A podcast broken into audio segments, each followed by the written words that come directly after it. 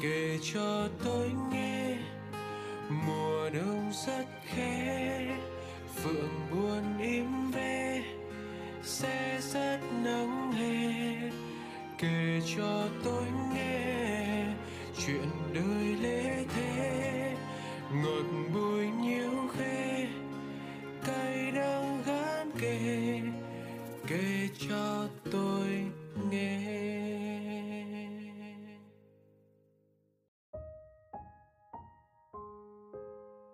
Xin chào các thính giả của Radio Người Giữ Kỷ Niệm.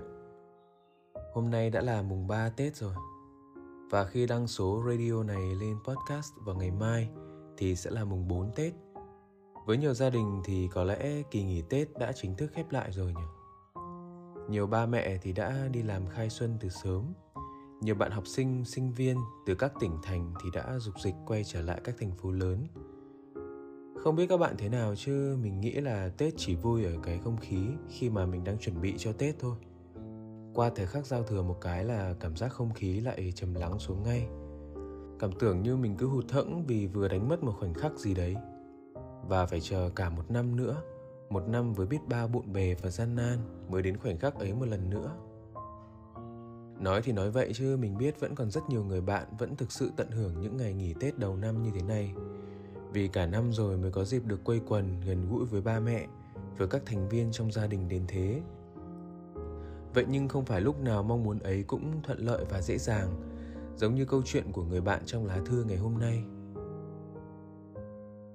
Lời đầu tiên, em xin chúc mọi người và radio một năm mới vui vẻ ạ. Với mọi người thì tết là dịp để yêu thương, tụ họp với nhau. Em cũng vậy em cũng luôn mong chờ dịp Tết để được trở về cùng gia đình. Nhưng những năm gần đây, em thấy mệt và buồn lắm. Em về nội thì không có wifi, người thân thì chỉ có bà nội, còn lại chẳng ai về. Bên ngoại thì vui hơn một chút, nhưng anh chị em họ bên ngoại đều lơ đi và tránh xa em trong khi em chẳng làm gì. Em cũng không hiểu vì sao nữa. Em cố hiểu mọi người, nói chuyện, kết thân nhưng không ai chịu lắng nghe cả em không còn muốn chụp ảnh, lì xì cũng không. Ba mẹ thì luôn cằn nhằn em từ việc ăn mặc đến đi đứng. Em không cảm thấy thoải mái và mỗi lần như vậy em chỉ muốn khóc vì không ai lắng nghe mình, không ai thấu hiểu. Đêm giao thừa, em chỉ ngồi ôm máy nhắn tin cho bạn bè và đó cũng là niềm vui duy nhất trong những ngày tết của em. Có phải là em có vấn đề nào đó với gia đình không ạ?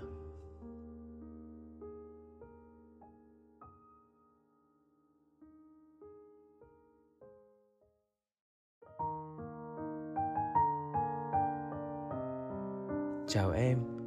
Trước hết cho anh gửi lời động viên đến em, Bởi có lẽ với nhiều người, Tết là một dịp để mọi người có thể gần gũi nhau, Hỏi han nhau, Gửi trao những lời yêu thương. Nhưng với em, Đây lại là khoảng thời gian em muộn phiền và cô đơn nhiều nhất. Thôi thì hãy coi như số radio này của anh là một niềm vui nho nhỏ dành cho em nhé. Coi như anh lì xì đầu năm cho em bằng những lời khích lệ này, Để em vơi bớt nỗi buồn đầu năm này nhé anh nghĩ là anh có thể đồng cảm với câu chuyện của em đấy. Bởi anh tin rằng kể cả em hay tất cả những người nghe số radio này đều đã, đang hoặc sẽ trải qua một giai đoạn như thế. Giai đoạn chúng ta chập chững trưởng thành. Giai đoạn mà những người em trong họ hàng thấy em đã lớn hơn hẳn so với các bạn ấy. Và những người lớn cũng thấy em không còn bé như xưa nữa. Các em nhỏ thì nghĩ rằng em khó bắt chuyện còn người lớn lại lo sợ rằng em ở độ tuổi nhạy cảm của cảm xúc nên khó hỏi han. Thậm chí chính bản thân em cũng thấy thế giới quan của mình có những sự thay đổi. Không còn thích chuyện trò những câu chuyện con nít, nhưng cũng chưa thể theo kịp những câu chuyện của bố mẹ, cô dì chú bác để mà nói theo. Chưa kể em cũng luôn có những niềm hứng thú trong những chủ đề riêng, có cả những bí mật riêng, ngại sẻ chia, nên không phải những câu hỏi mọi người thường hay hỏi lại là những câu hỏi em muốn trả lời cả lý do khách quan và chủ quan ấy vô tình đẩy em vào một quãng hẫng khi không thực sự có thể kết nối và giao tiếp với ai đó. Dần dần khoảng cách giữa em và mọi người lại tăng dần. Lời khuyên của anh là em đừng cố hiểu mọi người, cũng đừng cố nói chuyện hay kết thân vội. Trước hết, em hãy học cách lắng nghe mọi người đã. Có thể khi nghe anh nói vậy, em và mọi người sẽ bật cười vì nghĩ rằng lắng nghe mọi người thì có gì khó. Hoặc có thể em sẽ cho rằng em đã cố lắng nghe mọi người rồi nhưng vẫn không thể gần gũi với mọi người được. Vậy thì anh cho rằng em lắng nghe mọi người chưa đúng cách đâu. Lắng nghe ở đây tức là học cách quan sát mọi người nói chuyện, biết câu chuyện nào mình nên tham gia, lúc nào mình nên im lặng, lúc nào mình nên mở lời nói chuyện.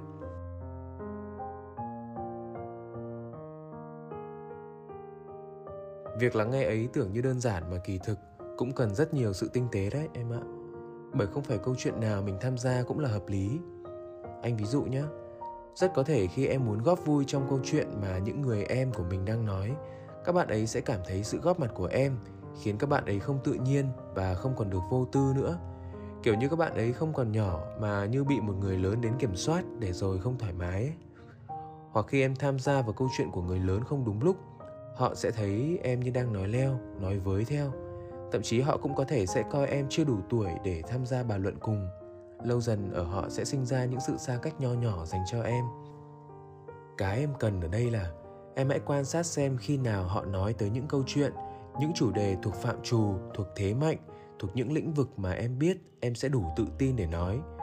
Ví dụ như khi các bạn nhỏ đang nói chuyện về những bộ phim hoạt hình em từng xem, những nhân vật trong chuyện em từng đọc, em hoàn toàn có thể mở lời nói chuyện cùng hoặc khi người lớn nói tới những chủ đề về giáo dục, về những thú vui hồi trẻ hay chơi, về địa điểm nào đó em từng qua, em có thể đưa ra một vài ý kiến về câu chuyện ấy. Hãy mở đầu lượt nói chuyện của mình bằng những câu hỏi để thể hiện em bất ngờ và hứng thú vì mọi người nhắc đến câu chuyện ấy trước đã. Thay vì đưa ra một câu nói hay một ý kiến chủ quan nào từ phía mình, kiểu như, ơ, ngày xưa bác cũng thích học toán ạ. À? hoặc, ơ, cháu cũng hay đi qua khu phố đấy bây giờ chắc là thay đổi so với ngày xưa nhiều lắm cô chú nhỉ. Mỗi một chủ đề mà mọi người nói sẽ có cách để mình kết nối, đặt câu hỏi và thể hiện sự hào hứng riêng. Nên nhớ rằng trong một cuộc đối thoại hay giao tiếp, bao giờ người ta cũng thích mình được lắng nghe nhiều hơn để họ thoải mái được chia sẻ, thay vì họ phải là người liên tục lắng nghe và phân tích những ý kiến mình đưa ra. Tiếp theo thì anh nghĩ là với mỗi một bên họ nội hay họ ngoại em hãy chọn cho mình một người thân mà em cho là mình có thể dễ tiếp cận, dễ nói chuyện nhất. Không nhất thiết phải là những người thuộc thế hệ mình kiểu như anh chị em đâu, mà có thể là bà nội hoặc ông bà ngoại của em. Kinh nghiệm của anh là những người có tuổi như ông bà mình bao giờ cũng muốn và thích được con cháu hỏi han, tâm sự nhất. Người già thường sợ cô đơn mà. Thế nên hãy coi ông bà là những người bạn tâm giao lớn tuổi để chuyện trò nhiều hơn chắc chắn ông bà chẳng bao giờ từ chối và khó chịu với những người con, người cháu của mình đâu. Giống như khi bước vào một bữa tiệc mà có toàn người xa lạ, nếu em có một mục tiêu tiềm năng để hướng tới, cảm giác em sẽ không bao giờ lạc lõng cả. Chỉ cần chuyện trò với đúng người đó thôi, em sẽ thấy tạm thời không cần quan tâm đến thế giới xung quanh của em nữa. Chuyện họ hàng của em cũng vậy thôi. Nếu em có thể kết nối với ông bà mình rồi thì tạm thời em sẽ thoát khỏi cảm giác bị mọi người cô lập. Và có khi chính ông bà lại giúp em kết nối với các thành viên khác của họ hàng nữa ấy chứ. Làm được như vậy anh tin là em chẳng còn phải lo lắng mình không thể gần gũi với họ hàng nữa đâu. Còn về chuyện gia đình hay cằn nhằn thì uhm, nói sao nhở? Nếu anh không nhầm thì đây cũng không phải là lần đầu tiên em gửi thư đến radio người giữ kỷ niệm đúng không? Anh nhớ là anh đã từng nhận được một lá thư khác của em. Tâm sự về việc em cũng hay bất hòa cùng gia đình.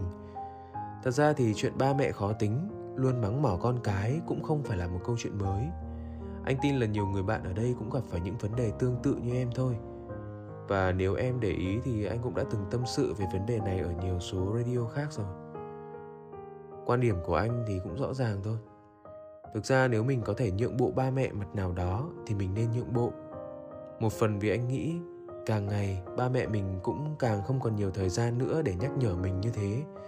Chấp nhận để ba mẹ nhắc nhở mình, dù có nhiều cái mình không muốn nghe, cũng là một cách mình tôn trọng ba mẹ và trân trọng khoảng thời gian còn được ở bên ba mẹ. Một phần khác thì anh nghĩ, suy cho cùng, những điều em tâm sự với anh ở lá thư trước, rằng tự thi vào ngôi trường cấp 3 em mong muốn, tự theo đuổi startup của riêng mình cũng là những biểu hiện em tự xác lập với bản thân mình rằng mình đã có một cuộc sống riêng, ít phụ thuộc vào ba mẹ, vào gia đình rồi. Vậy thì có đáng không? Nếu mình cứ cóp nhặt và để ý mãi những lời nói của ba mẹ dành cho mình. Có mục tiêu riêng như vậy rồi thì em cứ bình tâm và âm thầm theo đuổi thôi. Sau này, khi em gặt hái được những thành tựu trên con đường của em rồi, lúc ấy ba mẹ chắc chắn sẽ phải công nhận em mà thôi. Sau cùng, lời nhắn chung anh muốn nhắn với em là, câu chuyện nào cũng thế khó khăn hay không là ở cách nhìn nhận của em. Kể cả khi em có rơi vào tuyệt vọng nhất đi chăng nữa, chỉ cần em tư duy khác đi một chút, em sẽ thấy mọi thứ dễ dàng với em hơn ngay. Anh mong là em có thể mang tâm thế ấy để tận hưởng trọn vẹn những ngày tết này nhé. Anh hy vọng năm mới, em và gia đình sẽ có thật nhiều sức khỏe, thật nhiều may mắn và thành công nhé. Năm tới, vẫn mong chờ sẽ nhận được những lá thư mới từ em nhưng là những lá thư tâm sự, những câu chuyện thật lạc quan nha. Tạm biệt em.